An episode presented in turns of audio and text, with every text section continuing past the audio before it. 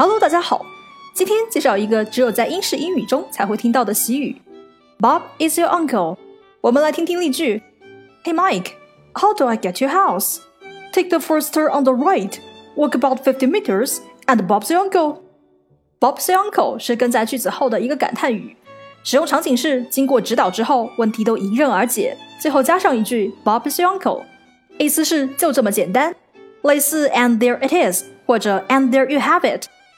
举个例子，英剧《神秘博士》Doctor Who 里，博士要通过一些装置进入其他空间，把困在里面的时间穿梭者带回来。